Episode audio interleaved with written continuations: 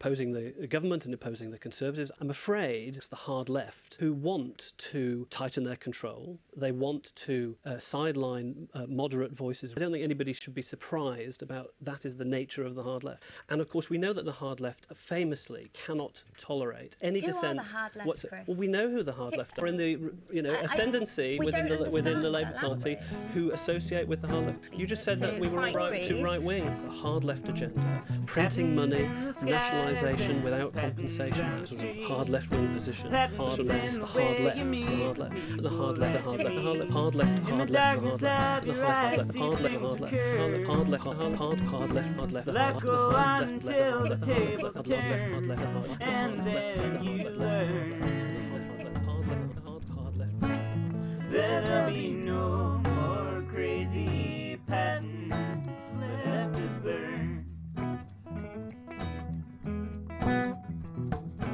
Patents in the seas and patents on the land. Patents in the palm of each and every hand. And don't forget those ripples in the sea. The way the sun rises on the city, and finally,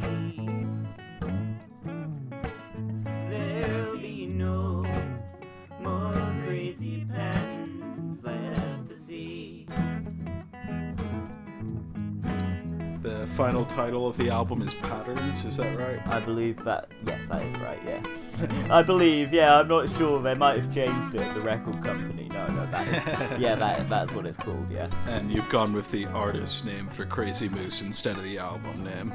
Yes, the album is not called Crazy Moose. Crazy Moose is my band pseudonym.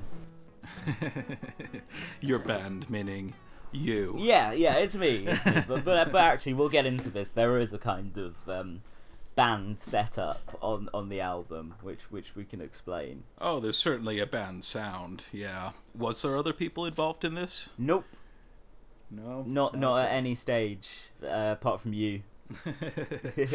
yeah, so I mean, uh, well, this is already sounding like an interview, so I guess we could we should Just introduce into it, yeah, and then. Yeah. Do, explain what we're talking about. But I guess you're the host this time. Wow, that's pressure. Um, You, you did you hosted episode ninety nine. that's true. Yeah, yeah. Yeah. So, uh, good day, everybody. How's it going?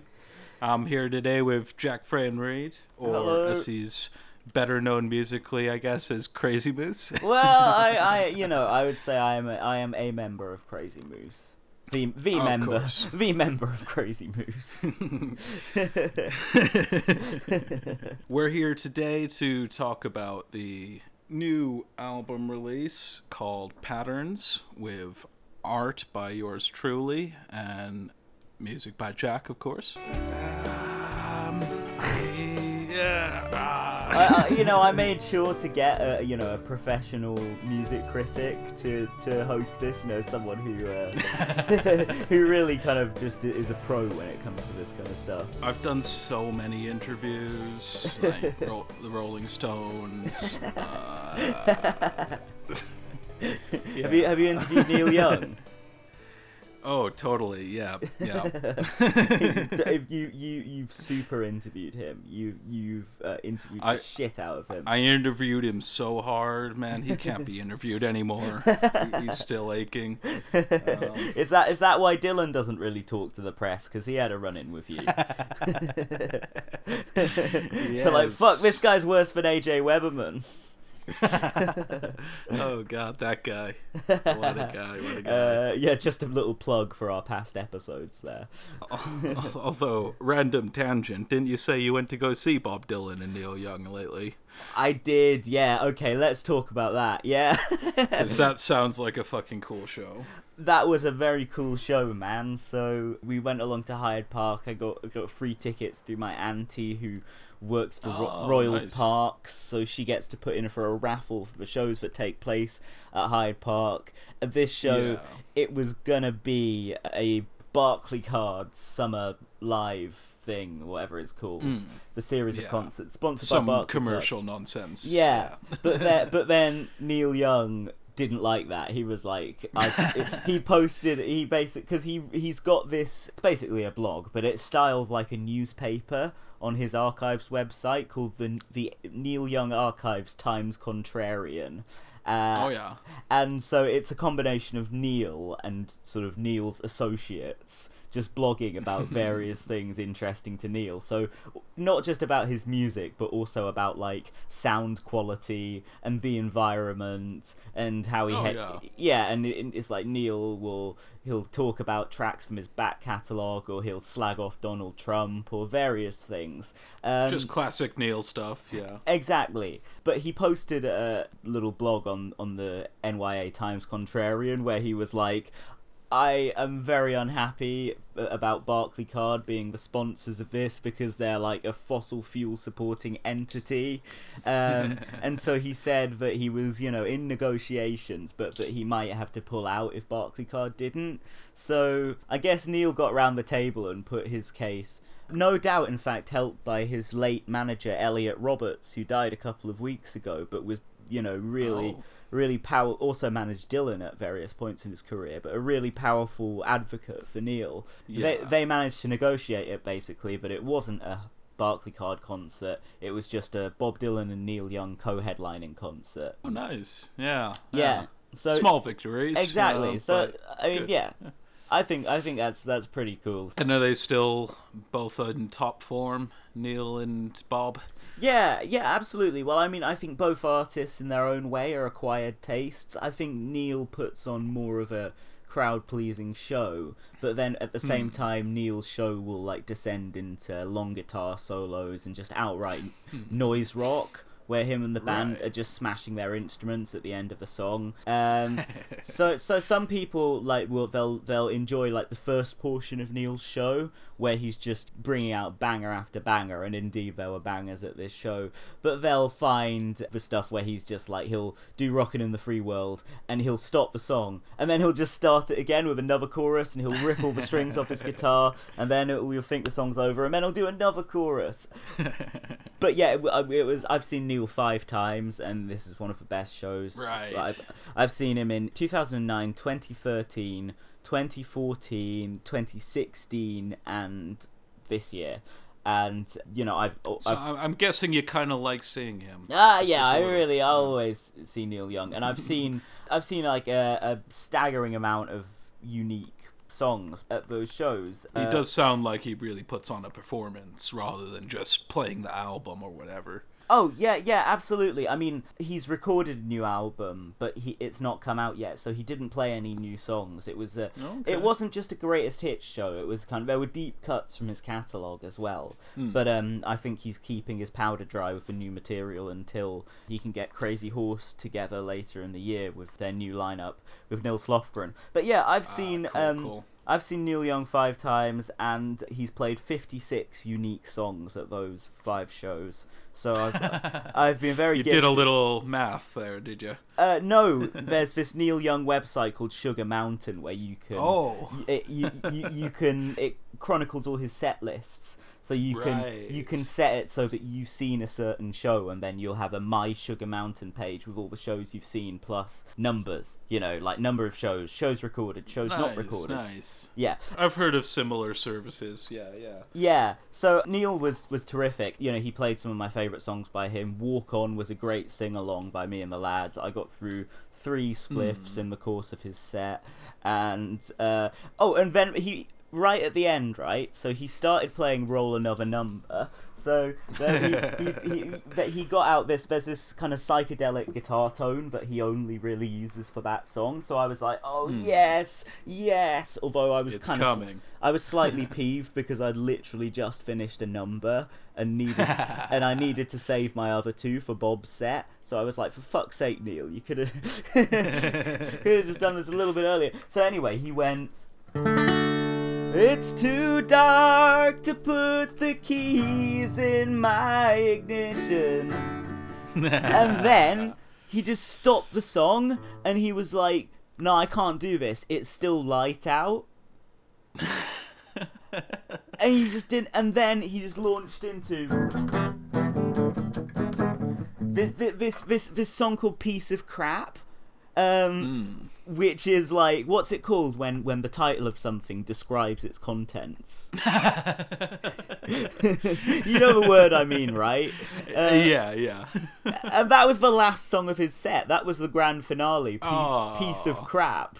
Uh, but it, but to be honest, it was very like it was a very punk rock thing to do. To not play Yeah. uh, one of the all-time classics, "Roll Another Number for the Road," and instead play, uh, you know, Piece of crap. yeah, a, a literal piece of crap.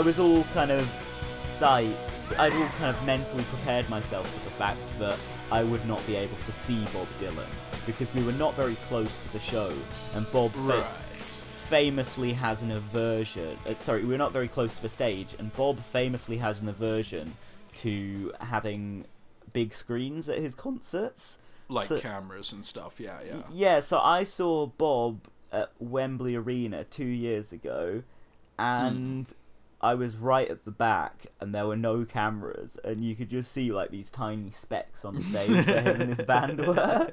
Uh, so it's really that's one of the reasons I think that late period live Dylan is, is an acquired taste. However, we'd just gone back. I'd hooked up with Jock actually, who'd who'd gone there to Oh, see nice. Bob and Neil. So I, me and Jock hung out for about ten minutes, and we were, went for a piss, and we were just walking back from the toilets, and Bob launched right into uh, Ballad of a Thin Man, and we could fucking see him.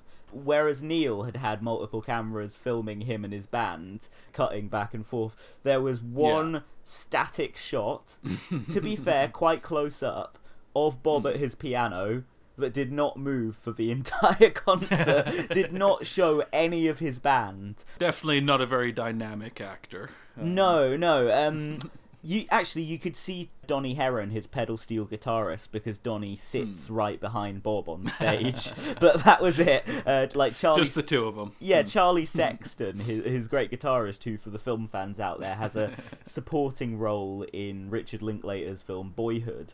Uh, Charlie Sexton, you couldn't fucking see him, but you know he was playing fire, so what does it matter? Yeah. But yeah, no, it was cool. You know, Bob. No, he's not a dynamic presence in some ways. Like he doesn't speak to the crowd at all. He didn't utter a word to the crowd. Neil Neil said a couple of things to the crowd, including "I can't play roll another number because it's too light outside." Yeah. Bob, he said nothing, but at one point, I can't remember what song it was during, one of the famous ones, it might have been like a Rolling Stone or something. He said, like, as he was singing, he kind of improvised something like, let me hear you now. So, so he did at hmm. one point, like, get into it, like, and sort of incite the crowd to sing along. But I'll tell you this, it's very, very challenging to sing along to late period live Dylan. Because he, yeah.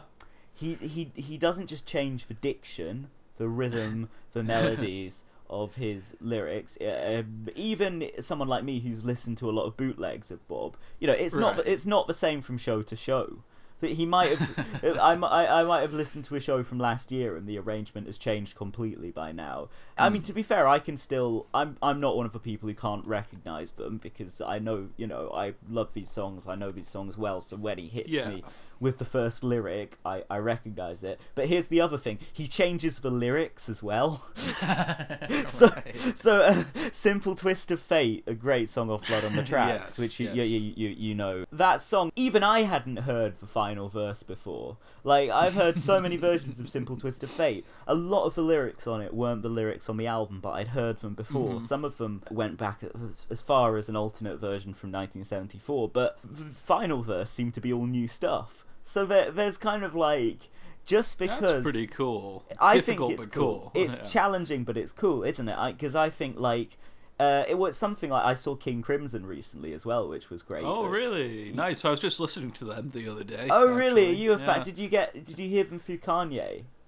Uh, I I got introduced through um, what was that film with Nick Cage? Oh, Uh, M- Mandy, Mandy, Mandy. Starless, Starless is on the fantastic song. They played that when I saw them. Yeah, yeah, man. I'm glad you're into King Crimson, but of course their song "21st Century Schizoid Man" is famously sampled in Kanye West's song "Power." 21st Oh, Century I- Schizoid I know that song, of course. I didn't know the sample, but Yeah, yeah, cool, that's that's like their most famous song. That was the encore when I saw them. King Crimson was great, by the way. They have a lineup now where they have three drummers at the front of the stage, and then the rest of that's pretty badass. Yeah, and where most bands would have the drummer on the riser at the back, King Crimson had the rest of the band at the riser at the back. um, yeah, great. Uh, Yeah, that was pretty great. But basically, there was I was reading an interview of Robert Fripp, and he said something like, "Just because it's music from the past doesn't mean it's not new." Because they'll keep reinventing it, and the music is a living, breathing thing as they keep Sure, playing it. Uh, and I think that's very much the same with Bob Dylan. Just because it's a song from 65, it's not going to sound like 65. And even his recent songs, he's rearranged, you know? So it's not. He, he's as Yeah. irreverent towards his stuff from 97 or 2012 as he is towards uh, the classics, which, uh, you know, in his defense, he played quite a few of. There's a couple of little things. So, like, Bob, he sits down. He sang, I think, maybe one or two songs center stage without playing an instrument, but he basically sits down at the piano for most of the show. At the end of the songs, he stands up behind the piano, which I think is Oh, yeah? interesting. I think it might be to signal to his band that he's winding the song up. right. Otherwise, they... would have no idea. yeah, because I mean, they're not like Neil where they jam for 10 minutes, but they jam a bit. Like Bob does piano solos and stuff. And it- it's interesting actually. He's got some great instrumentalists in his band, but they don't really solo. He just he does all the solos hmm. on piano or harmonica. Occasionally, he'd just like walk to the middle of the stage, just kind of stand there with like his his I guess like in a kind of cowboy stance with like his thumbs in his pockets, uh, and just kind of look at the crowd and like smile a bit, and then just walk back to the piano and do another song. it's just it's baffling. Yeah, baffling. But Yeah. also, I think quite keeping in line with the spirit of folk music and how it's always changing. Yeah. Never the same exact performance, is it? Yeah, absolutely. And Bob is uh, living, breathing incarnation of that. I, I was disappointed Bob and Neil didn't play on stage together. Um, Of course, Hyde Park has famously had some moments where the curfew has curtailed possible collaborations. Like Bruce Springsteen played uh, a few years ago at a show I didn't make it to, and I think he was gonna sing with his uh, his fellow New Jersey native Jon Bon Jovi. They were gonna they, they, they were they were gonna do um, they were gonna do Hungry Heart together. I mean, no, Oh not not a huge not a huge loss there, but but you know Bon Jovi or no Yeah. Bon Jovi losing out on a bit of Bruce is, is always a shame. I Uh, feel like that would have been a very funny performance. I'm sure they've they've played together. Will but, uh, if you if you need if you need those two guys on one stage, I'm sure there's like uh, New Jersey benefit concerts on YouTube. yeah. yeah, like Titus Andronicus there as well and stuff. But like, yeah, I was slightly disappointed Bob and Neil didn't play together. I mean, Bob doesn't really jam with other musicians, so yeah, I wasn't that surprised. He likes to hang with other musicians. Like, there's a picture of him uh, and his band hanging out with Shane MacGowan at a Dylan Oh, show. sure. Yeah. Dylan show uh, so there you go. Bob Dylan is a Pogues fan. Going back to our still unreleased Pogues episode, which Whoa, wait, that's still unreleased? Yeah, Tom How Disso's long ago edit- did we record that? Oh, my ages gosh. ago, man. At least it's just it's not topical, so Yeah, that's yeah, true. we can put it out. Yeah, t- Disso's editing that now, but yeah, I was disappointed Bob and Neil didn't play together. However, the next night, no, two nights later, rather in Ireland, they did. They did a cover Oh. of. Do you know a folk song called uh, "Will the Circle Be Unbroken"? Um, Um, Will the circle be unbroken by and by, familiar. Lord, by and by? There's a better home awaiting in the sky, Lord, in the sky. Yeah, I don't I don't know the song too well, but it's one of those ones that I kind of I know the chorus because it's in the folk Yeah. canon. So and and the chords are easy to work out. So I have my guitar there and I can just kind of it's a standard. Uh, but it's Yeah, it's a cool sure. it's a cool performance, you know. Neil on acoustic guitar, Bob kind of making the effort to like sing what most musicians would consider singing kind of properly as well, Right. like going going for the higher notes and stuff where he'd usually just kind of talk. Yeah, great, re- really good. Wish wish I'd have seen it, but what can you do? It seems like a kind of once in a lifetime moment. Yeah. And First- w- w- was there any supporting acts or anything at the show Uh, you went to? There were. There was Cat Power, who I'm a big fan of. I think Laura Marling might have supported. I I, I saw her support Neil a few years ago, and she was good then. Oh, nice. But no, I didn't get there in time for any of the support acts. I was Oh, get- I was getting stressed the fuck out, man, because the tube was so packed. and Uh, uh, isn't it always? Oh, you God, know, like, especially- every, I swear, every time I visited London, I think, why don't I live here? This is such a cool city. And then I go to the underground, and it's packed full. and I'm like, Ah. oh, this is why I don't live yeah, here. yeah, yeah. Yeah. That and the fucking rents. At least for tube can be convenient, but like still great recipe for a panic attack. But I didn't I didn't go quite that far. Luckily, I, I was just I was a bit stressed, but we got there in time for for Neil's set to acts, kick off. yeah. Yeah, let's hear that collaborative version of "Will the Circle Be Unbroken."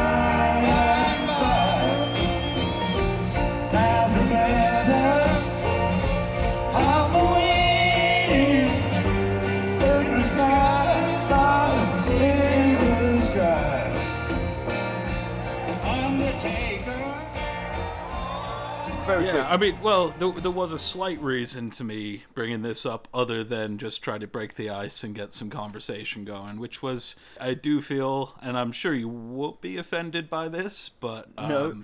I do feel like Bob and Neil both have helped inspire this album of yours.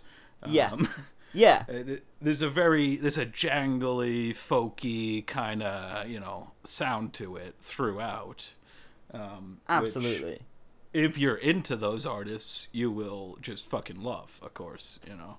I, I, I'd certainly hope so, you know. And I, uh, yeah, indeed, I am into those artists, and I would never and I could never deny being influenced to an extraordinary level by, by both Bob Dylan and Neil Young. Yeah, like Would would these- you personally cite those as your main sort of inspirations, or Yeah. is there something else going on there? Uh, those two are the are uh, Hmm. number number one and number one. You know, these guys. Yeah. y- There is no one like. There's people who've been formative for me. Like I love the Beatles and the Stones, and and, sure. Uh, and the Who and Springsteen and stuff. Like uh, even though you know someone like the Who, I've only got back into them recently, but I listened to them when I was an early teen, just getting into rock. So Right like, on, right on. so they're an important band, even if the last few years I won't have been banging on about them. But no, Neil and Bob are the two I've been kind of obsessed with for over a decade now. Yeah, that, that's not news or surprising to me at all. yeah, yeah, yeah, of course. And there's there's artists who I, I, I consider like on their level. I mean, I, I, I said to my friend Emma that, that I, I kind of think I think maybe Springsteen is a tier below those two, but I've kind of changed my mind on that. I really think that you know he's he's as as, as great as either of them. Um, yeah, man, the boss. Yeah, the boss. Exactly. I think. I think The only he's- boss I don't hate. Yeah, yeah, absolutely. um, and I, you know, I think because there, there's something that Bruce can do that is his own that Bob and Neil can't do, and that there's there's things that those guys can do that the other can't do. Bob Bob can't. You know, uh, you'll notice there's a lot of guitar solos on my album. Uh, Yes. Bob, Bob Dylan can't play guitar like Neil Young. Only Neil Young can play guitar like Neil Young, and uh, and of course, uh, you know, a generation of like uh, alternative rock artists who who have tried to play guitar like Neil Young. Like, uh, and, and I am the next or the next generation after that, and I also try and play guitar like Neil Young in, in many cases. That's the heavier tone you, you hear on some Yeah. some songs on the album. And of course, Neil Young, he's written great, many, many great lyrics, but he hasn't got the dazzling vision that Dylan at his best has had when it comes to writing Right. lyrics. And neither, Dylan's really a poet, isn't he? but but but the music is innate. Like it's Mm. it's it's a perfect marriage of poetry and music because his his stuff it's great on the page but it's not as good on the page it needs you know the, the music Yeah. is, is very important but it's adaptable you can change it there's not one particular way it's supposed to be and then what springsteen has what either of those two don't necessarily have is that kind of that affirmation of life bruce has got Oh, dark, yeah. dark songs obviously but there's something about pumping your fist up in the air. I was watching a show he did in Barcelona in 2003 on a streaming service I won't name, but this was this was before the the uh, boycott that's been going on officially the last couple of days. I should clarify. But basically, I watched this uh, this concert that Springsteen did in 2003.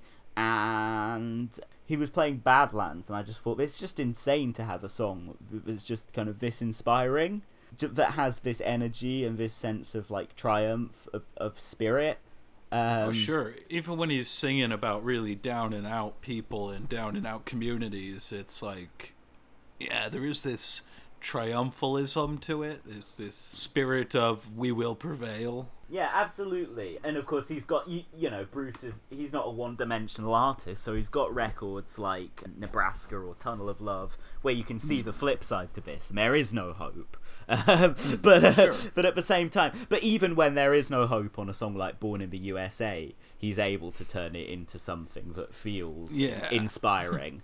to Although- the point where loads of presidential candidates are like, "Yeah, born Yeah. in the USA." Like, Yeah. If you, you, you listen to the lyrics ever? Uh, no. What? Yeah, yeah, yeah. I, I should clarify that the, the final lyrics of the song before the final chorus are uh, I'm 10 years burning on down the road. I've got nowhere to run. I've got nowhere to go. Uh, there, there, is, there is no hope in that song. Uh, that song is about a guy whose life has been completely destroyed. Um, but it's, but it's, a, you know, it has. It's okay because born in the Yeah, exactly. It's got the same quality. It's a, I mean, I think that's a great song. I love the original arrangement. You know, that's a thing. Hmm. Recently, I've been very into just just classic rock. Just, just, just, just like what, hmm. thinking what makes this stuff classic and what gives it that quality, and that's why I've kind of gone back to the Who, and I've been finding their music so powerful and stuff because I Oh always yeah, yeah. preferred the kind of the more down and dirty, like Stones, heroin soaked sort of seedy cocksucker blues kind of feel. You know,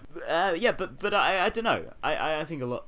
A lot of that stuff is good. I'll, I'll turn the floor over to you now because we've just gone on, gone on a tangent about Bruce Springsteen. Really, I do just want to ask, just because I'm completely ignorant. What what what are you talking about? Boycotting a streaming service? oh, the last couple of days there's been like an Amazon boycott, basically just like Amazon worker solidarity thing. Oh, okay. Yeah, yeah, so- I know they constantly mistreat their workers. They depots, sure do. Yeah. Yeah, so it's been I think the fifteenth and the sixteenth, uh, the official days not to do it. And I should clarify, I watched the.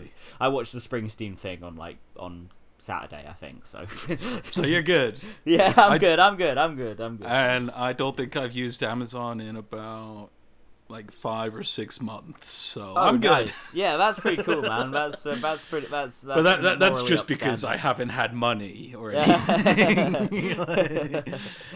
Shopping? The, the, what is this bougie thing you speak of? Yeah, yeah. Buying things. So you, you you go to the dispensary and uh, that's all. the That's shopping- my shopping. Yeah. Yeah, that's the main kind of shopping. Sorry, Tom's posted a picture of him uh, with a uh, an old person, like with a face app filter thing that makes him look old. Oh yeah. anyway, yeah, let's. I'll turn it back over to you for some discussion. Could uh, Tom not be with us today? I don't know. I can ask him. Yeah, fair enough. I mean, like, it's not really a big group thing, I guess. So, I guess one other thing I'm curious about why you're of the Moose? Or What? Crazy Moose, actually, is what you went with in the end. Sorry. Why, why, why mooses at all? Is my main curiosity. Well, I think there's a um, there's a sort of tripart tripartite uh, explanation for this. I think. Uh, I think there's like three aspects to it. Let me think. Uh, the like I- holy trinity of moose. yeah. Oh, oh, my mum's brought another cup of tea. Excellent. Thank you. right, so the original idea of this album was to just record some like down and dirty d- demos with a kind of faux band lineup, just doing some real kind of basic eat shit rhythmic. And this is a bit of a change from. I know you've done a lot of hip hop over the last few years. yeah, I have. Yeah, uh, unfortunately, yeah, yeah. It's, this is a bit of a change. Yeah, so I well basically I, what I wanted to do was I, I I wanted to do just so just some really eat shit kind of drumming like that. Just some kind of. Uh, I, I figured I could do something that sounds a bit like bass on my guitar. I got I'd got some percussion instruments for Christmas, so that was really the, what was new. The fact that I I could play some kind of percussion without doing a loop. Uh, yeah. which meant What, that I what what sort of instruments did you get? Uh, I've got so I've got a little hand drum here. I've got this little I don't I don't know what any of them are called. I've got um this thing that you can scrape and you can shake it a bit, whatever the fuck that's called. I've got uh, a wooden shaker here that I've had for years. Um, I've got this other wooden shaker that's a different shape. I've got this plastic shaker and I've got another one, but I don't know where it is. Uh, Oh yeah, and- oh, definitely got- recognizing some of those sounds. Yeah. yeah. Oh, uh, I think it might be on. No, it's not on the floor. That's the one. Oh no, it is on the floor. Yeah, and uh, yeah, and I've got a pair of bongos as well. As you hear the bongos on a couple of tracks on the record, but mainly it's the combination of the wooden maraca hitting the hand drum Mm. Yeah. like that. That maybe that that's pretty much the drums on the whole thing. Every track. Right on. Yeah, that's. I guess that's the jangly sound I was thinking of. Yeah. Yeah, and and and well, and and just uh, we were talking about the moose thing. So Yes, uh, back to so the Moose. basically, Crazy Horse, Neil Young's famous backing band since 1969. Uh, they are renowned for being just like shit instrumentalists. Basically, that's uh, they kind of they predated punk rock in that sense. Although the songs are kind of a bit longer than than punk. It's just very basic. And Ralph Molina is uh, their drummer. Is for me like his boom thwack kind of drums. They're just perfect. They're not they're not showy at all. And yeah, he fucks up the rhythm and it lets it slip and stuff. But who cares? Like it's fine. Like the band they pick it they pick it back up again. And that's part of the the the thrill of Crazy Horse is that things fall apart and then they come back together again. So I was like, oh, I can fucking do that all on my own. like, uh, so it, it's for the same, I guess, the same impulse making me think, oh, Neil Young, one of the greatest artists of all time, can make do with this really simple band. So I can make do with a really simple band that's just me, except you know, rather than these kind of cool, you know, stoned out musicians. Yeah. Um, it's the same kind of impulse that made me think, like, when I watched that film where Andre 3000 plays Jimi Hendrix, and it ends with him covering Sergeant Pepper's. I was just like, oh, well, if Jimi Hendrix could do a cover of Sergeant Pepper's, I can do a cover of Sergeant Pepper's. After which I just then recorded a cover of Sergeant Pepper's. Uh, the, so- the song that is, not the whole album. That would be very complicated. yeah, uh, that would be a lot of work. Yeah. Yeah.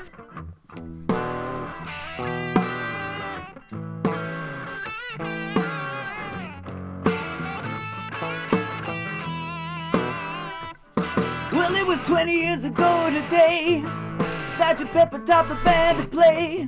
I just was like, oh, I'll make a really like raggedy kind of country rock record. That's why it was at one point called Riding Ragged before I thought before I decided that sounded Right. too much like a euphemism for anal sex. And then I um that's, uh, yeah seriously though I was like Yeah. come on I, I, how did I not realize that initially um, and then there's a couple of other things moose why a moose instead of a horse well Neil Young is Canadian Of course. Yeah. so that is just a kind of racist joke about Canadians. we, we know they all ride mooses. This is a, a- one, this is a yeah, Meese. Yeah, this is a hundred percent unequivocally anti-Canadian podcast.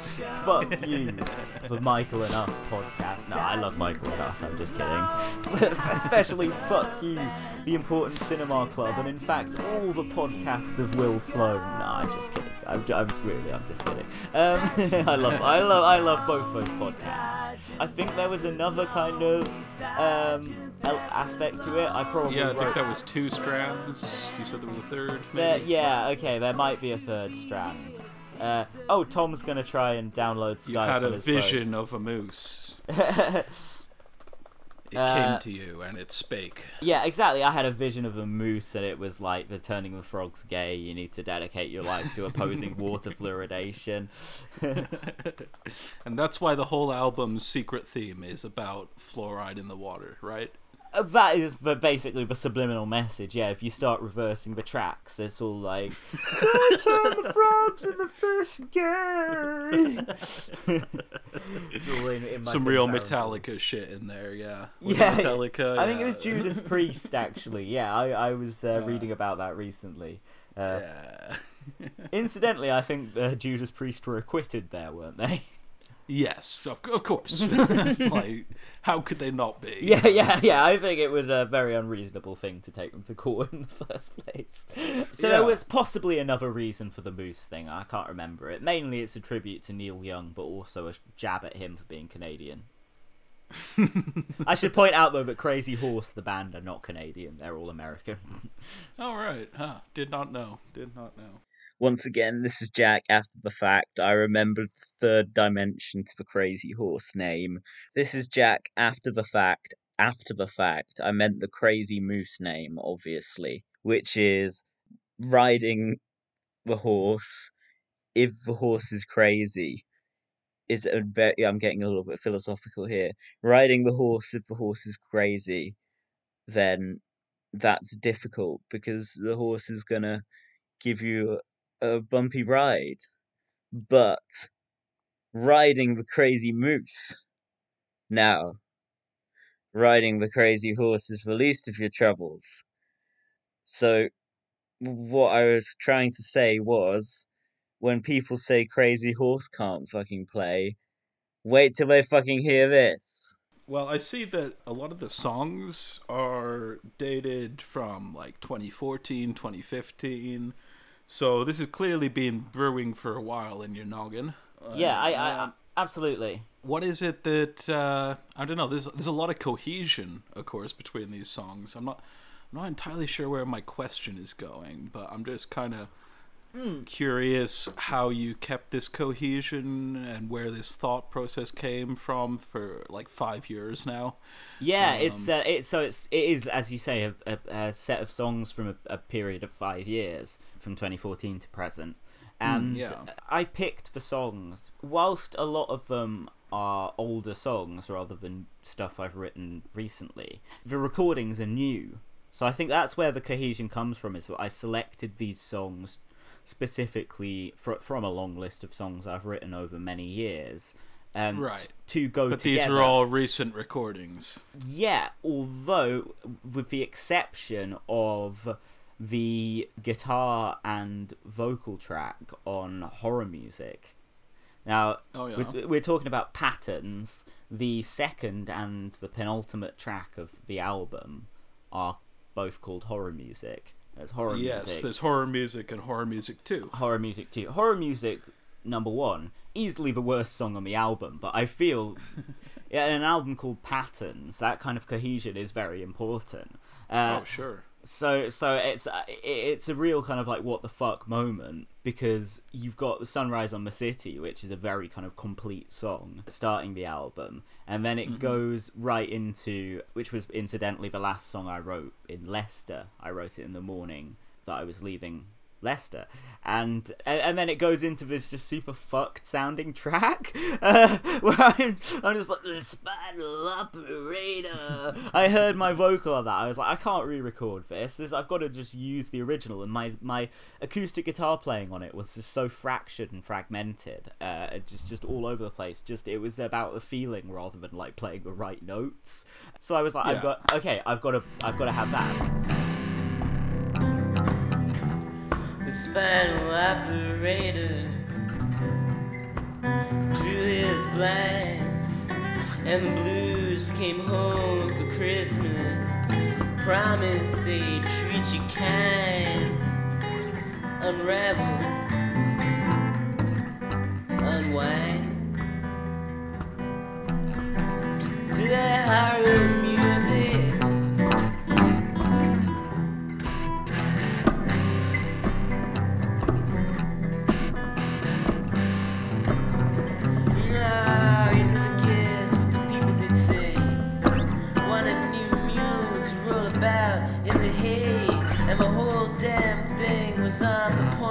Point collapse. But the visitor brought the whole town break fast, and the watering hole started flowing once more.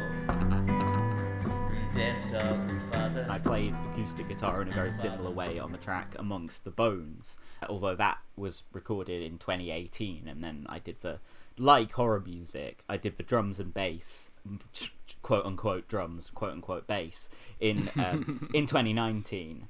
So yeah, I've specified in this most recent update of this lyric sheet that I sent you, the vast majority of the album is recorded newly, except for a trio of songs that I wrote in 2018 Yeah. which were almost kind of like the foundation of the album because these were the new material I had that encouraged me to dig back into my back catalogue and find old songs to construct this album, which in turn inspired me to write new songs. Right, right on, right on. So, So, so- it's very much an amalgamation of these loose threads that you put together over the years, and then you're like, "Hey, this this works as an album." Exactly. So I had Amongst the Bones, Counting Minutes, and Horror Music 2 in basic forms from last year. And then I thought back to my song that I wrote when I was doing my masters for Last Man on Earth. And I was like, well, that's a slow minor key song that I could do with a very, very heavy guitar tone. So I just recorded a kind of crazy horse, well, what would turn out to be a crazy moose which uh, this is the this is the, the birth of the crazy moose idea. I recorded a sort of, what was a kind of crazy horse version of the Last Man on Earth, which was originally much more much more of an acoustic ballad, but this was much more how, how I wanted it to sound. I hadn't really had the facilities to record it how I wanted it to sound. Yeah, and then then I just kind of went from there when I had the Last Man on Earth, which has been edited slightly for for the current form of the album because the guitar solo was so like ragged and all over the place that I couldn't keep a steady drum beat along to it, and I had to. Uh,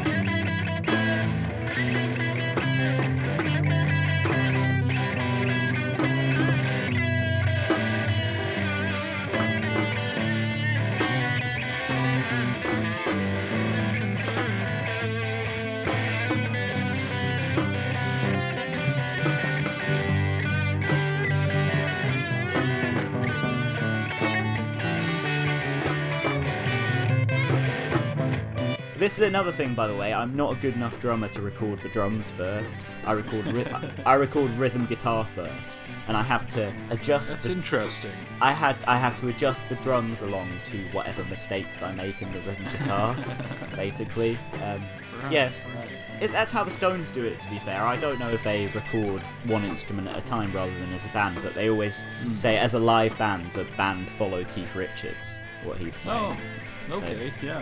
And it's a very guitar-y album. It's Oh, extremely yeah, guitar focused. Very little keyboards on it, even though I have a keyboard. Yes, quite. So you say "Sunrise on the City" was written on your last day in Leicester. Yeah. Somewhat curious, who's the slob in the line "Slob's dinner cooking"? Oh, it's it, it's me. Uh, I had Oh, I had I had a uh, ready meal cooking at like uh, about, about six a.m.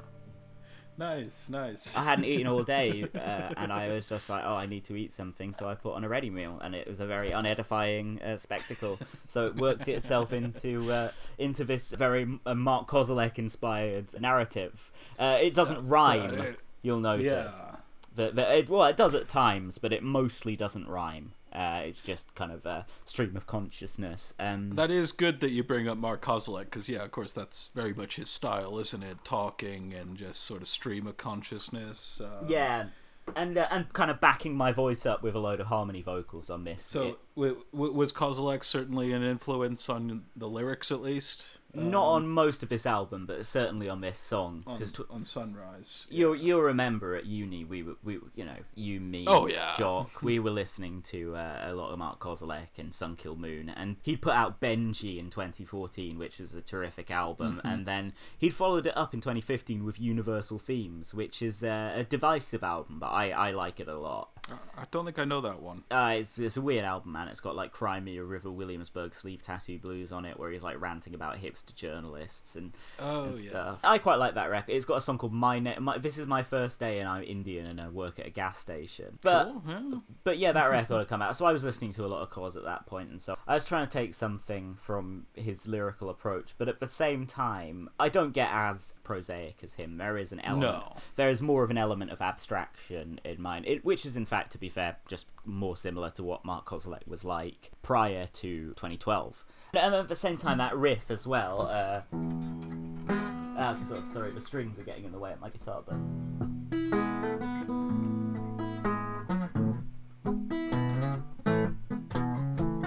Like that was inspired by um, a couple of songs on Sun Kil Moon's 2008 album April. Specifically, there's a couple of you'll you'll notice a pattern here, a cou- a pattern. You'll notice a pattern of patterns. Patterns and patterns. there's a couple of long, heavy, crazy horse type jams on April called Tonight the Sky and The Light, and that inspired me with that riff, which is uh, circular. Although, by the way, that's not the key I play it in on the album. I got into playing in open tunings again, so I tuned the whole song several steps up, in fact, so it was a bit harder to sing, but what can you do?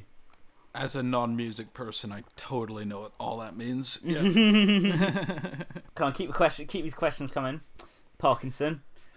um, I'm a big Grateful Dead fan, actually. So a lot of the kind of all the fiddly guitar parts where they're just kind of playing off each other and the, the, the vocal harmonies with that. I had a very big Grateful Dead phase earlier this year, and I think that that inspired me to use some cleaner guitar tones. Hearing that's the it. A very cleanness, yeah, yeah, and Tom Petty, uh, I got into this year for the first time, and he inspired the song "I Don't Want to Sleep," where Alright.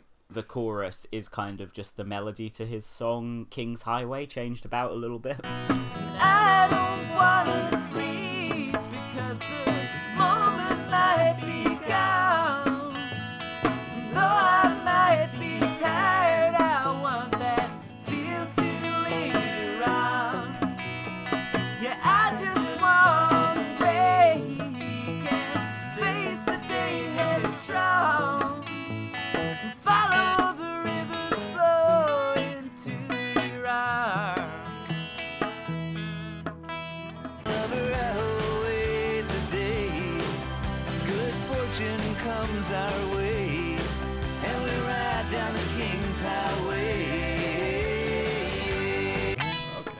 I'm not terribly familiar with Tom Petty. I mean, I know the name.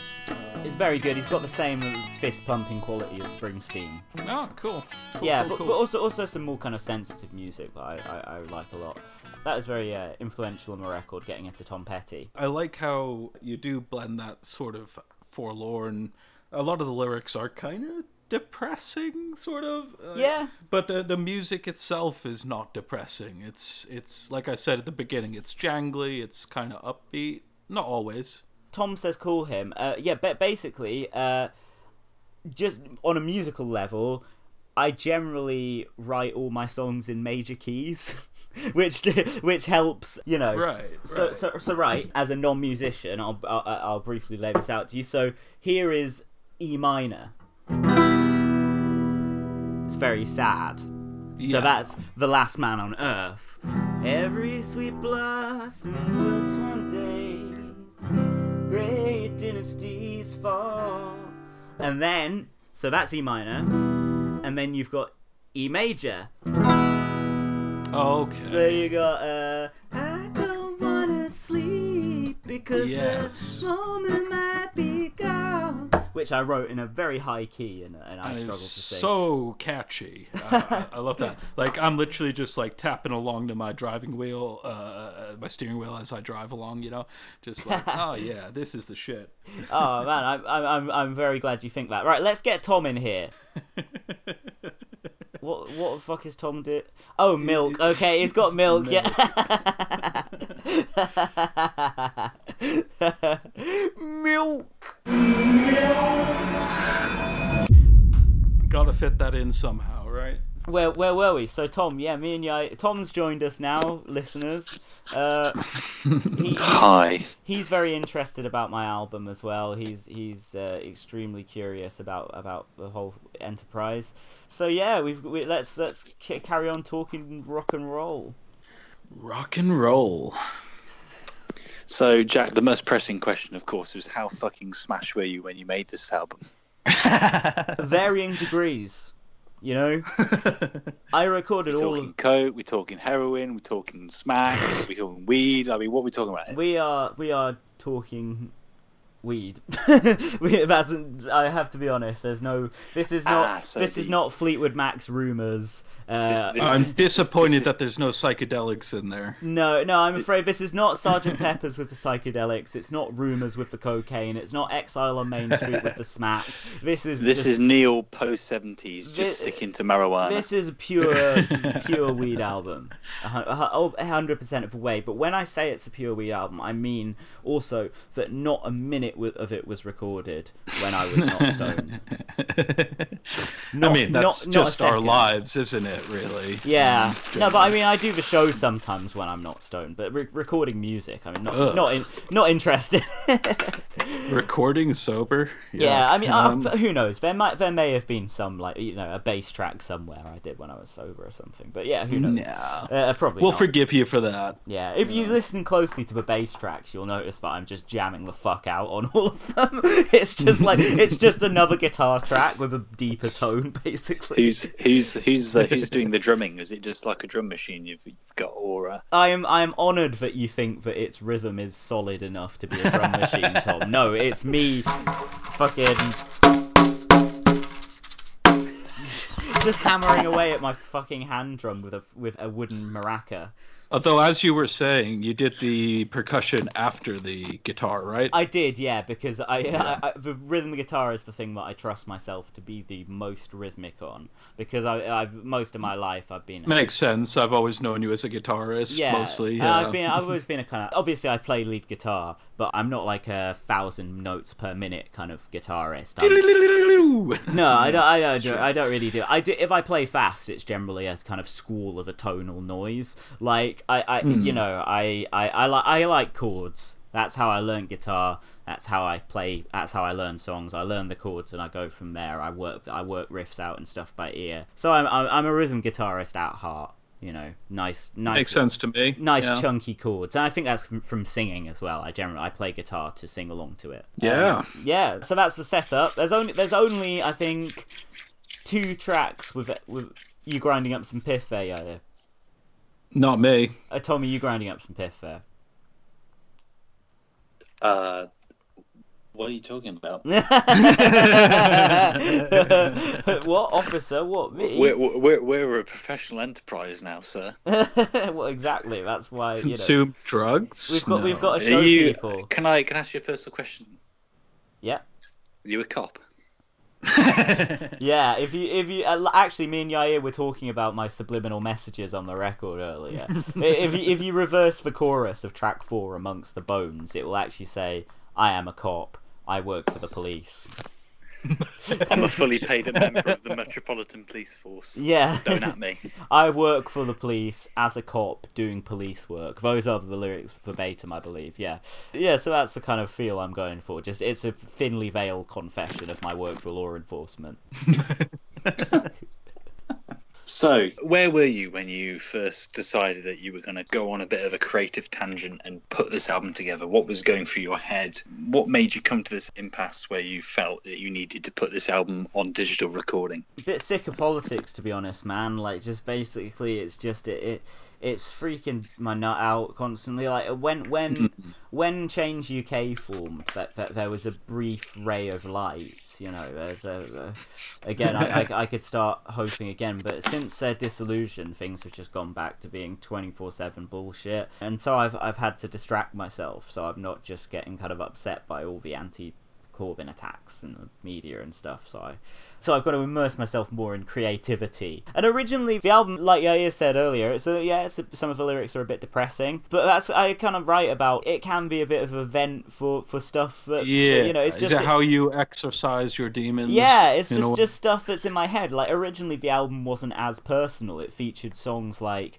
"Funeral Gowns," which is a song set in like the deep south many decades ago about some guy called Big Joe who fucks some rich guy's wife and then gets killed by a Pinkerton gang for it. Uh, where the chorus is now he's shot down, shot. It's, it's like now he's shot, shot. Wait, what? Shot. Okay, now he's shot down like a dead dog in a ditch. Now he's shot down like a dead dog in a ditch. Yeah, I guess he served his purpose in this town. Yeah, he had make a good run, and I'm sorry for his son. But ladies, get your funeral gowns.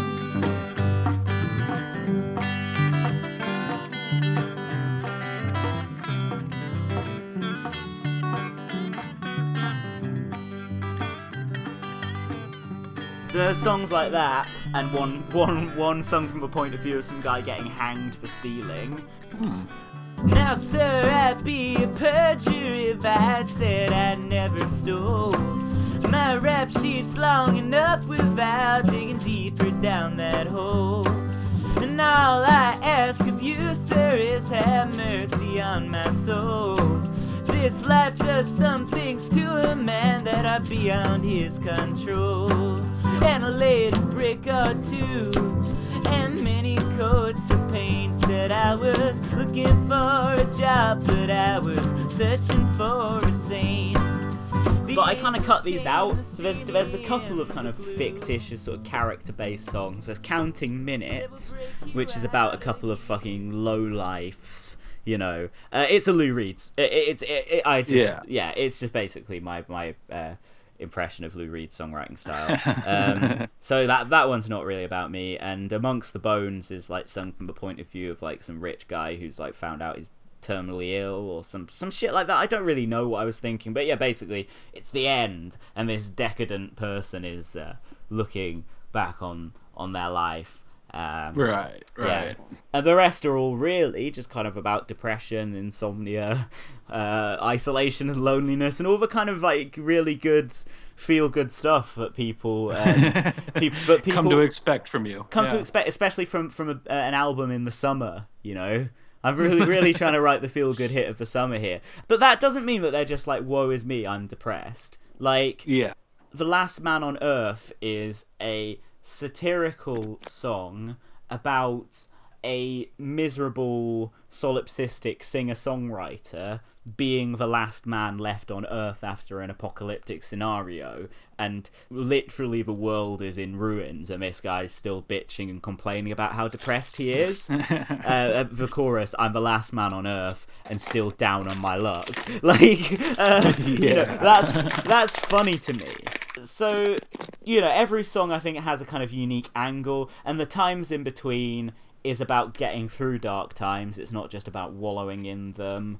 And that's the final track. That's the i shall be released kind of light as a loft anthem i guess. Again where there's a very sloppy tempo.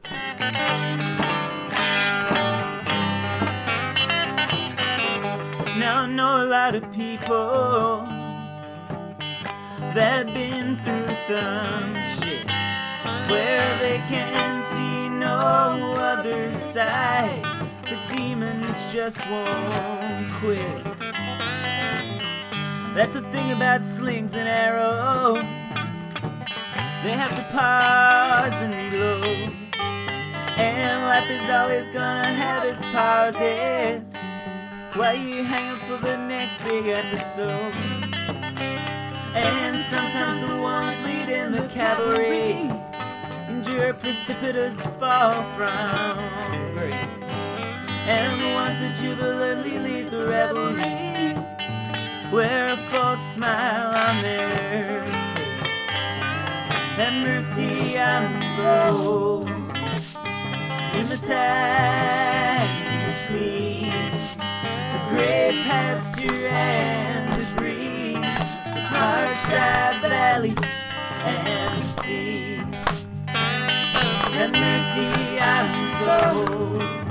horror music 2 like can you really look at horror music 2 and there's stuff in it yeah that is about like being depressed and stuff but can you really look at a song that's like talking about old gods and the new ones and books filled with evil written by men I never want to see around these parts again handing big stone tablets down from Mont Pelerin it's the new Kabbalah of Chicago and sin I mean there's a wider analysis of society than just looking Sure. looking into the self there and it's lyrically there's more phrases and ideas that you wouldn't just get in a solipsistic song about being down you know although Sure, it, is it, it- it's not an entirely introverted record at all. Hear the church bells jangle as they're treating the wounds. Fear the scary monsters that arise from the tomb. Old gods and the new ones, and the books are filled with evil, by men I never want to see around these parts again. Handing big stone tablets down from Mont Pelerin. It's the new Kabbalah of Chicago and sin. I think so like the politics is there but it lurks in the background Yeah, it just strikes me as personal rather than, as you said, solipsistic. so like the album is in a bit of a transitional period as as we do this discussion because I wrote another song for it the other day and I'm uh, yes. So you're basically like Kanye. You're you're adding more tracks and changing stuff as you go along, basically, like Yeah. uh, uh, Life of Pablo. very much like Life of Pablo, yeah. And and I should say, you know, Kanye West is a huge influence on me. I don't know if it could be heard on the record, but in terms of actually, you know what I think you can hear Kanye in? It's the way that I tried to keep the form of some of the songs changing and moving. Something like Counting Minutes, where it's got basically a whole song and then it does this middle eight, like it all went down on Main Street. It all went down on Main Street where the street lights shine. All along that silver line. and then hmm. it's got the minutes kind of refrain, and then a guitar solo, and then it comes back with the chorus of the song and the counting minutes refrain being sung over each other, and then there's a two minute noise jam at the end. That's a very Kanye West kind of influence. But yeah, I'm, I'm kind of. I'm, Yeah. I'm adding stuff to the album still. I got I got to stop myself just because otherwise, you know, I, It'll I- never get released. yeah, because I should I should just do another one if I've got all these other ideas. You know, I should Yeah. put, put a full stop at the end of this one and move on to the next project. But- Sure. a novelist doesn't just keep writing the same novel forever and ever. Yeah, you- Unless they're you- like Tolstoy or something. you could tinker with this stuff forever. I mean, last on the last episode, I was jokingly comparing my record to Chinese Democracy by Guns N' Roses, but I mean that is a terrible warning. Maybe Chinese Democracy would have been more well received if they'd have just released it, you know, fairly when soon. they, yeah. fairly soon Yeah. after writing the songs rather than holding on to it for all these years and it came out and everyone's like it's not very good but if it, if it was like two years after their previous album it would be fine they could just move on to the next record but yeah i think that the last track bar this new one i wrote for the album was patterns the title track Right. I was actually about to ask you that, how that became the title for the album from being one of the songs. the main thing is it kind of it wasn't one of the songs so I, I Sure. I'd effectively finished the album. I think it had funeral gowns and a song called "Saw a Movie" on as well, hmm. which was the only acoustic song on the album. And I dropped it because I just wanted it to kind of have a feel from start to finish. But I wrote and recorded two new songs when I thought I'd pretty much finished the album, and one of them was this faux religious song called "Oh My Lord," hmm. which, which I was just like, what do like serious songwriters write about? Oh, they write about God and religion. So I was like, I'll write a song about like losing faith. Oh my lord, round every bend is temptation in the guise of a friend. I know joy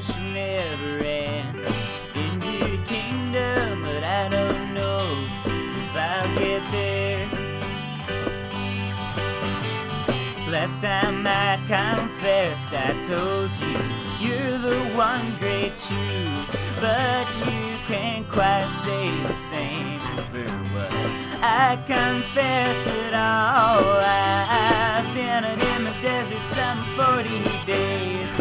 I know the Lord works in mysterious ways, so you lost your faith in me. Don't make me lose my faith in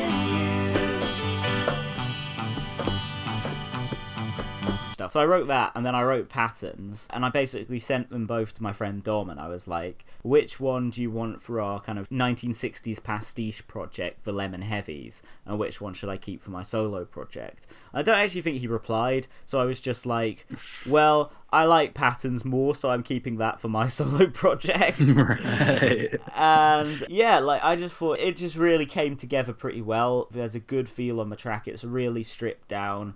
There's an acoustic guitar in the middle, uh, an electric guitar in each speaker's just kind of playing very sort of like just sort of uh, very like loose. I don't know. Yeah. Uh, and then at the end, there's a guitar solo, but it's the acoustic guitar that starts playing the solo, and it and it and it's the only track I've like ever done that fades out because I start I really fuck I lost my way in the solo, and I was like, what if I fade it out when it starts to get bad?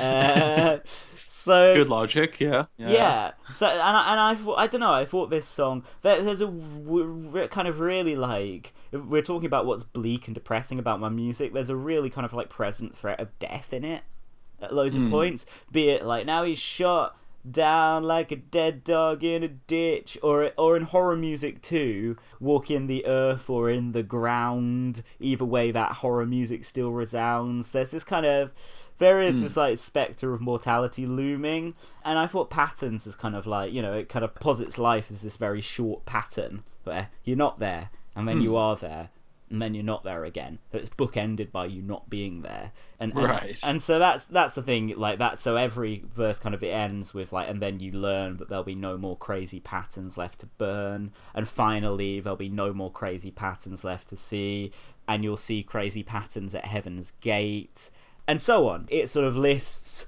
things on the earth where there are patterns, the land, the tar sands where they mutilate the land. That's you know hoping Neil notices me that I'm in, I'm impassioned about the same causes here. But a- actually, if you see the Alberta tar sands, it's the most disgusting aberration you will ever see uh, Oh, yeah. on this land. It's an appalling. It really is a mutilation of the earth, and the, and it's got Oh, man. patterns in it. you know, like that's Yeah. so there's a very literal element of just like describing things that have got patterns, and also, but at the same time, just kind of it brings it back to, and then there's a finality to this. And I just thought this song, maybe I was thinking, you know, because you, Yaya, had painted that artwork for me, which I thought was great, which I know you Thank uh, you. you listened to an earlier version of the album and painted something you thought was in line with Yeah. what you heard there. And then I think in turn, what you painted inspired the direction that I continued to take the album Okay. in. So That's interesting because there was a very strong LSD influence to my art, so maybe there was an indirect psychedelic influence to yeah, the, the album. yeah, maybe, uh, maybe. I, I mean, I, I did kind of say to you, like, you know, something a bit psychedelic and uh, out there. Uh, Yeah. I mean, the music's not too. And certainly patterns does make me think psychedelia a little bit. Yeah, it, absolutely. Although it's a very stripped down, rootsy kind of hmm. song, like we said. So I'm still working out. I want to put this track Razor's Edge on the album. I basically had a complex where I. I needed to make the album fit on two sides of vinyl. There's no way this will Right. ever get a vinyl release, but I, I, I, I don't even have a record player. But it's just it's just a raucous value that records were better Yeah. when they were on records because you could only get about 40 minutes like maybe a little bit over 42 minutes or something on there and Sure, it forces you to be concise in a way. exactly so the reason there's so many 24 karat classics is just because they just put the no bullshit on there and even great tracks weren't able to make the album you know so they had mm. people had to put out standalone singles and Yeah. stuff but I kind of think, you know, that is a bit arbitrary, and if I want to put this other track on it, and I think it's as good as anything on, I mean, it's better than fucking horror music one, this Ra- Razor's hmm. Edge track. You know, it's really strong. And also, this album is like a ragtag collection of ideas that, as you say, I've had over five years. Yeah. There was stuff on there that's even older in origin. So saw a movie which was cut from the album at the last minute. I wrote the vast majority of saw movie. So the second half of the second verse and the second chorus were written in 2016. The rest of Saw a movie was written when I was in sixth form. In, All I- I think the second year, so like 2012 or 2011. So there was stuff on there going all the way back to school. There was another unfinished song from school that I cut out of the album track listing called Time and Time Again. Uh, I just thought it, I, it never quite came together, but I'm glad I made the effort to Sure. finish it. And then this song, I again, it was one I had floating about in 2016, and I never finished it.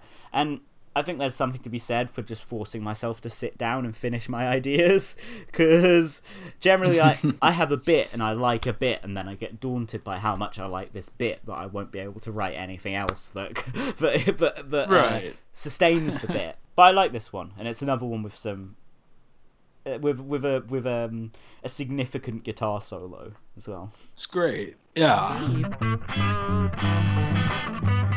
So I don't count no sheep. Get so weary that you barely hear a peep. When I fall down, yeah, I fall down at your feet. Way down so low as if by concrete. Through the gallons of rain and hail and sleet. No, I won't concede defeat. To the time between the waking and the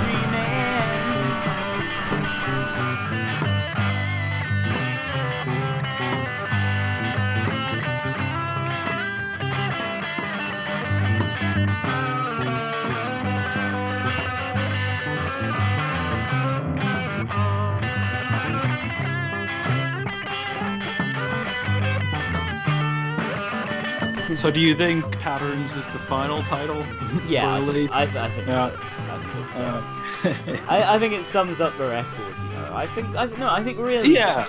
You were explaining earlier about like how even the track listings have some patterns in. I mean, it's changed a bit. I mean, there was a real pattern. There were two tracks on it that I think were exactly seven minutes and twenty three seconds.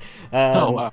I yeah. So it's supposed to be. I I am thinking, although it doesn't need to be strictly vinyl format, two sides. That's the f- frame I've been thinking of it in terms of. So I wanted to have like one kind of longer jam on each side. So you've got counting minutes on the first side and the last man on earth on the second side.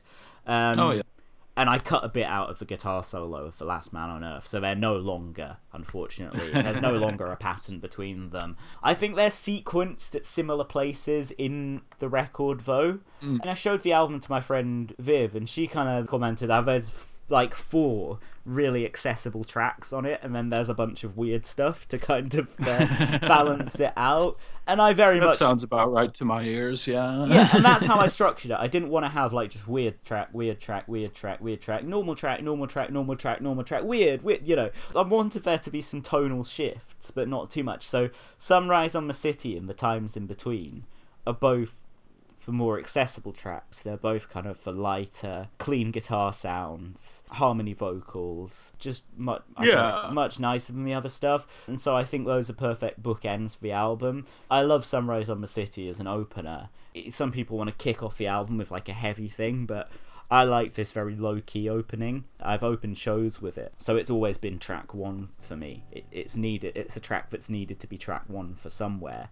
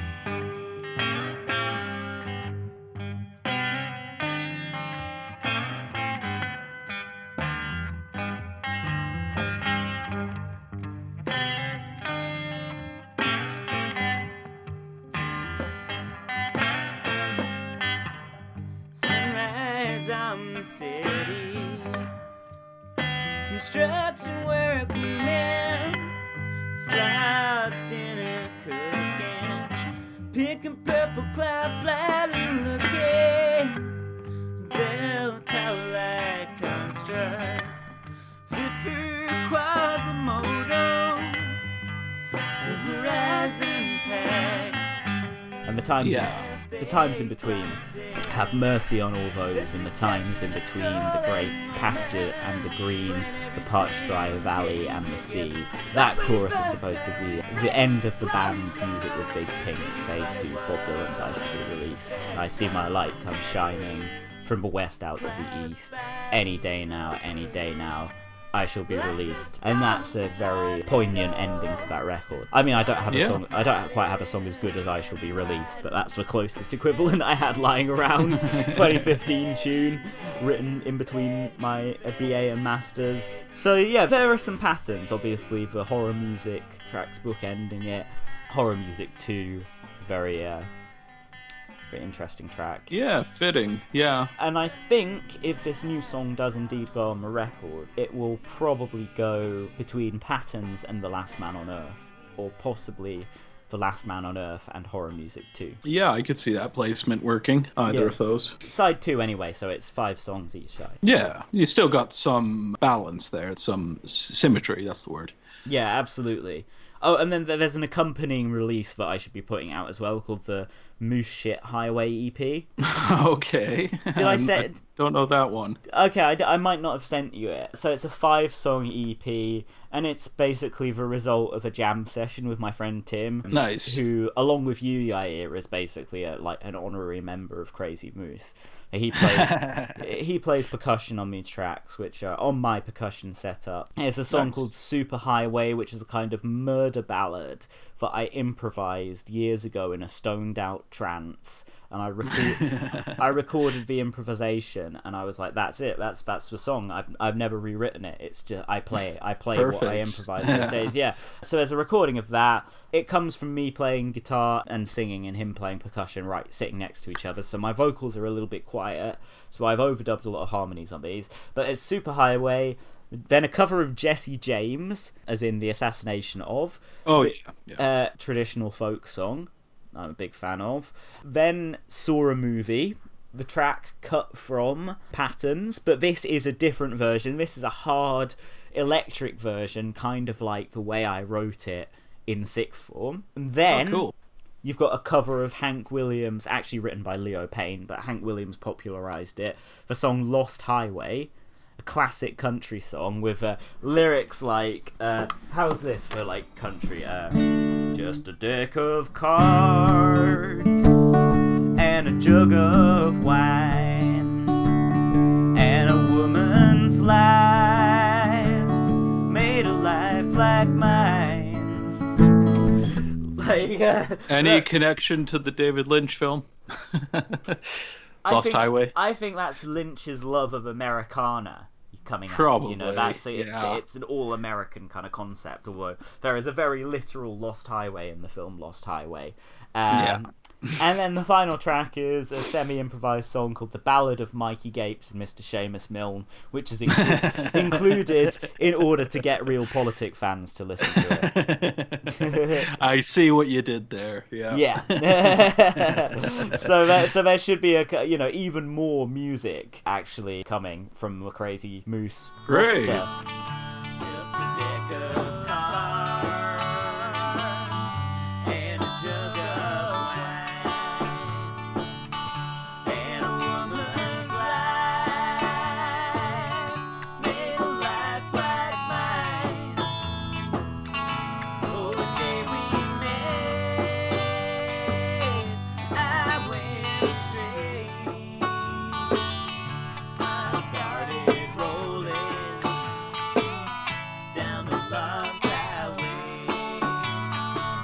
I've carried on Yeah. recording. I even recorded a new song last night. So there's there's more stuff. There's basically an album's worth of material that didn't make it on this record.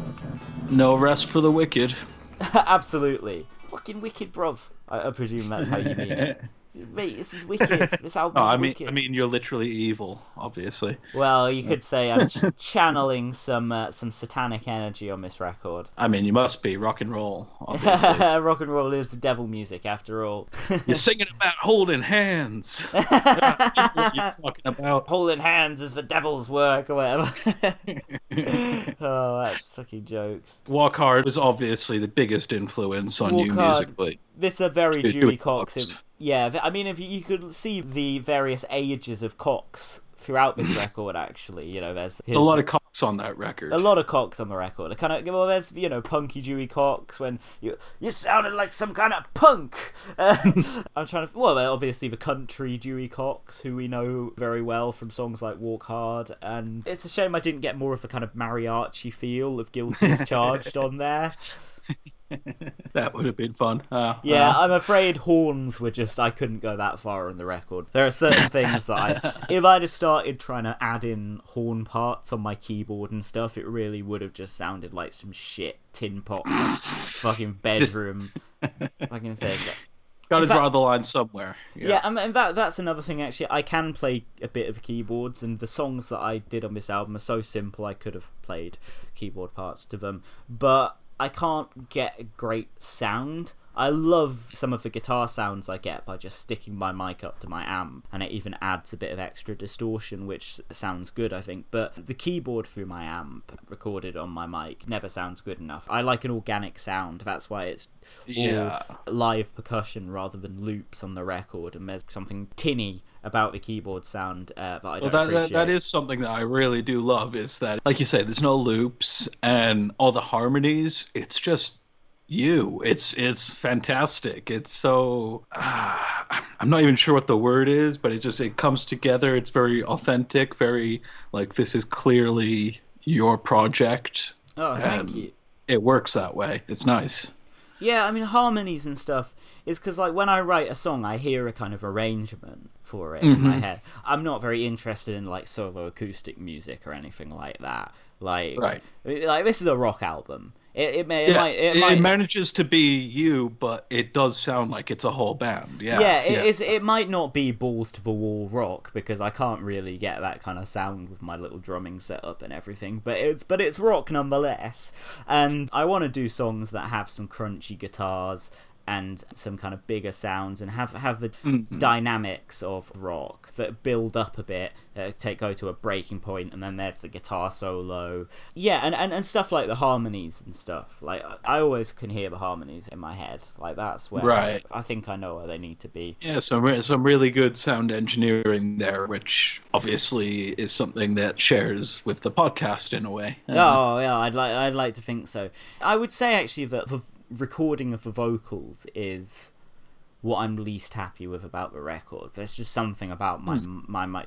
It might be just there's a super dry sound to them, like there's not great acoustics in my study where I record everything, and um, there's never any effects on them or anything. And my mic is kind of, you know, it's not a bad one, but it's not. It's very middle of the range, and it's not Sure. it's not necessarily a mic for recording singing, and if I sing too hard, it might distort or something. So uh, the vocal recording is never going to be quite as good as, as as I wanted. But I, you know, I do my best. At, at least the vocal performances are okay. Of course, it does still have that touch of lo-fi-ness about it, which is not necessarily a bad thing at all.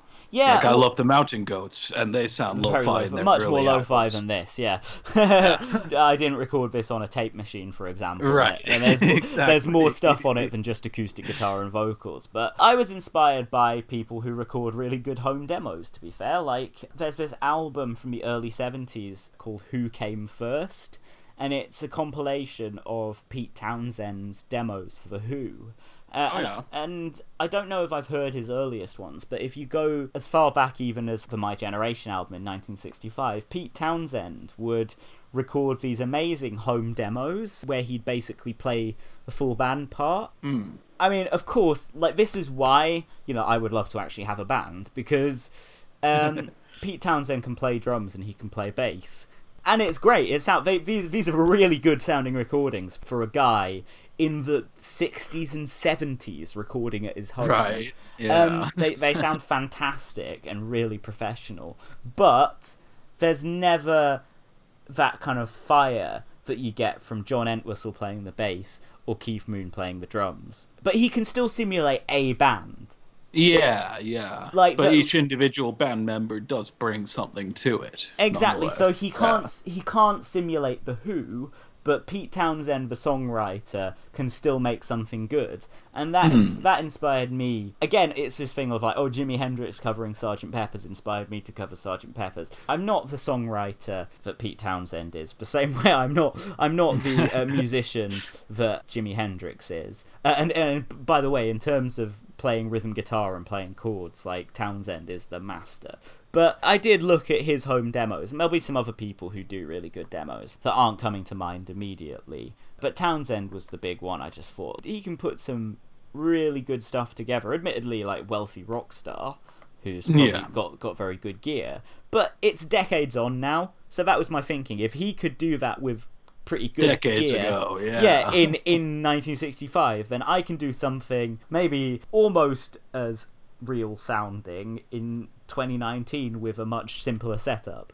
So is it? Yeah. Know, that those I, are the I think you do a very admirable job at it. Yeah. yeah, those are the material conditions behind the record, I guess. and, you know, the artist that showed me that that can be done. I'm trying to think who else kind of plays everything on their records who inspired me to do that. But it is kind of super fun laying down a band part because it's like I can try and do a rhythm guitar with a kind of scrappy tone with kind of like Keith Richards and then a lead Yeah. and then I can do a lead part that I play like Neil Young and I can try and play a bass part like John Entwistle, although I'm nowhere near as good and I don't actually have a bass. And then I will invariably just try and play drums like Ralph Molina from Crazy Horse on top because that's all I can really do. Or, or uh, a little bit like Moe Tucker from the Velvet Underground, Um, Right. And because of course Lou Reed is uh, is is uh, a totemic figure for me. I see that. Yeah, cool. Did Tom die? Did Tom die? Yeah. What's he? Probably fell asleep. Probably. I think. I think. I Um, bet. Oh, I'm here. I'm Oh. here. Yeah, yeah, I'm here. guys. Although on No, a I, related I, note- I, I just had, I just had the phone set to to um uh quiet while uh, you were speaking. Were you out? okay, Were you out, that's very polite, Tom. smoking, Tom? No, I'm just But playing some um, FIFA, yeah, uh, I probably need to get going soon to make dinner because it's That's getting cool, to man. be that dinner time. Yeah, that's cool. Like, But I feel like we. I mean, it of raw recording. I've got an hour and a half over here. yeah, so- same. I think we've we've had a pretty good chat about the moose and Yeah. for me. And if it changes significantly, we can always add some more material later or whatever. yeah, yeah, is, yeah. is this is this Patreon material? Is it? I think so, maybe, unless I decide to put it out publicly because no one listens to my album. It seems a bit of a shame to do a promotional thing as something for, for a small amount of people. Well, we'll have to get back and do some good old recording about some films or something next week. Oh yeah, that's cool. I I've been watching a few films recently. Like I watched Peterloo, Loro by Paolo Sorrentino, his film about Berlusconi. I watched Louis Theroux's new Westboro Baptist Church documentary last night. Oh, I, I- I didn't know there was a new one. There- yeah, he's done his third one now. Yeah, was- I know he's done a couple. It was alright. I'm There's, gonna watch that then. That sounds good. We could There's at least- talk about that, and I'll watch Peterloo as well. there's at least two people who've been recruited to the church by Louis Theroux's previous documentaries on them. It's quite funny. It's just like he realised that I was against it. And he's like, yeah, yeah, but no, you convinced me to join. That's weird. Um, yeah. There's one guy from fucking Barnsley or something, like some guy from Yorkshire who's joined the Westboro Baptist Church. I'm from Barnsley, and I hate gays. Pretty much. Oh, Tom, by the way, how was the specials? Oh man, they were sick. They didn't play Free Nelson Mandela. They didn't know. They didn't. But they played. had- They played a lot. They played a lot of Gary tracks on their first album though, and also had a bit of bit of uh, material from the new album as well. Encore. So Do they do If You Have a Racist Friend? Now is the no, time. they now didn't is do. the They time. didn't. No, they didn't do racist friend, man. That's a tune, man. I like that song. The message Yair, in case you're not familiar, is if you have a racist friend, now is the time. Now is the time for your friendship to end. it's quite a good song. Good message. yeah, but you were hanging out with Tom Watson there, Tom. You were trading Drenge B side. Like, check this deep cut out, man. Great to masturbate to. Oh yeah, oh yeah. Laura tagged me in on that photo, the, what the video he put out. Stuff. I was like, oh, oh god. Like he, he was he, he went to the gig the day after me. So Yeah. oh, just full of Toms. I'll get this recording exported And- then and- and, and- send it on and over to you. just uh, and the fact that it was and it was the fact that he recorded the song "The Lunatics," which which has the lyrics "The lunatics have taken over the asylum," is is just like oh. He's such a cunt. Oh well. yeah. All right, lads. Good talking to you. Thanks for interviewing me about my album, Yair. yeah, Yeah, it's been good. Thanks for being here. Yeah, thanks for joining, Tom. It's been a pleasure as always. Talk to you later, Sleepy Tom. See you later, guys. That's the plan. Farewell. Have a good one, folks. See you next time.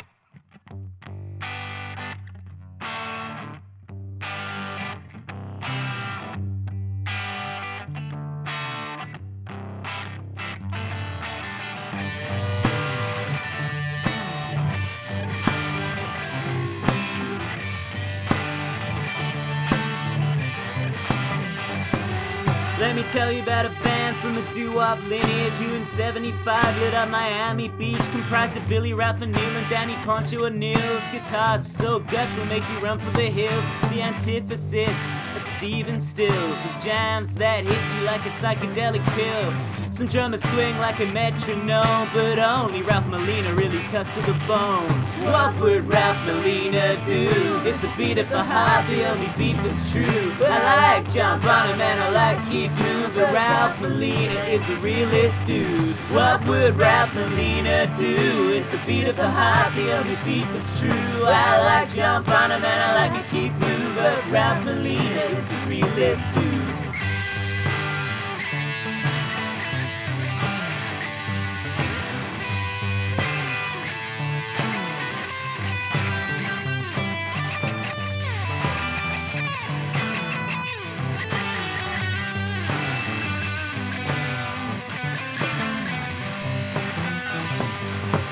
people said to Neil he shouldn't ride with a horse. Crosby called him subhuman, he was so poor. The Ralph was laying down the seminal boom whack from Crosby fucking up on the percussive to crack.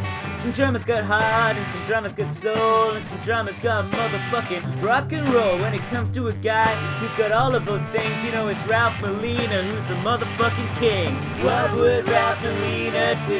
It's the beat of a heart, the only beat that's true. Well, I like John Bonham and I like Keith Moon, but Ralph Molina is the realest dude. What would Ralph Molina do? It's the beat of a heart, the only beat that's true. I like John Bonham and I like Keith Moon, but Ralph Molina is the realest dude. I like Moe Tucker and Bruford too, but Ralph Molina is the realest dude. He don't play showy and he don't play blues, but Ralph Molina is the realest dude.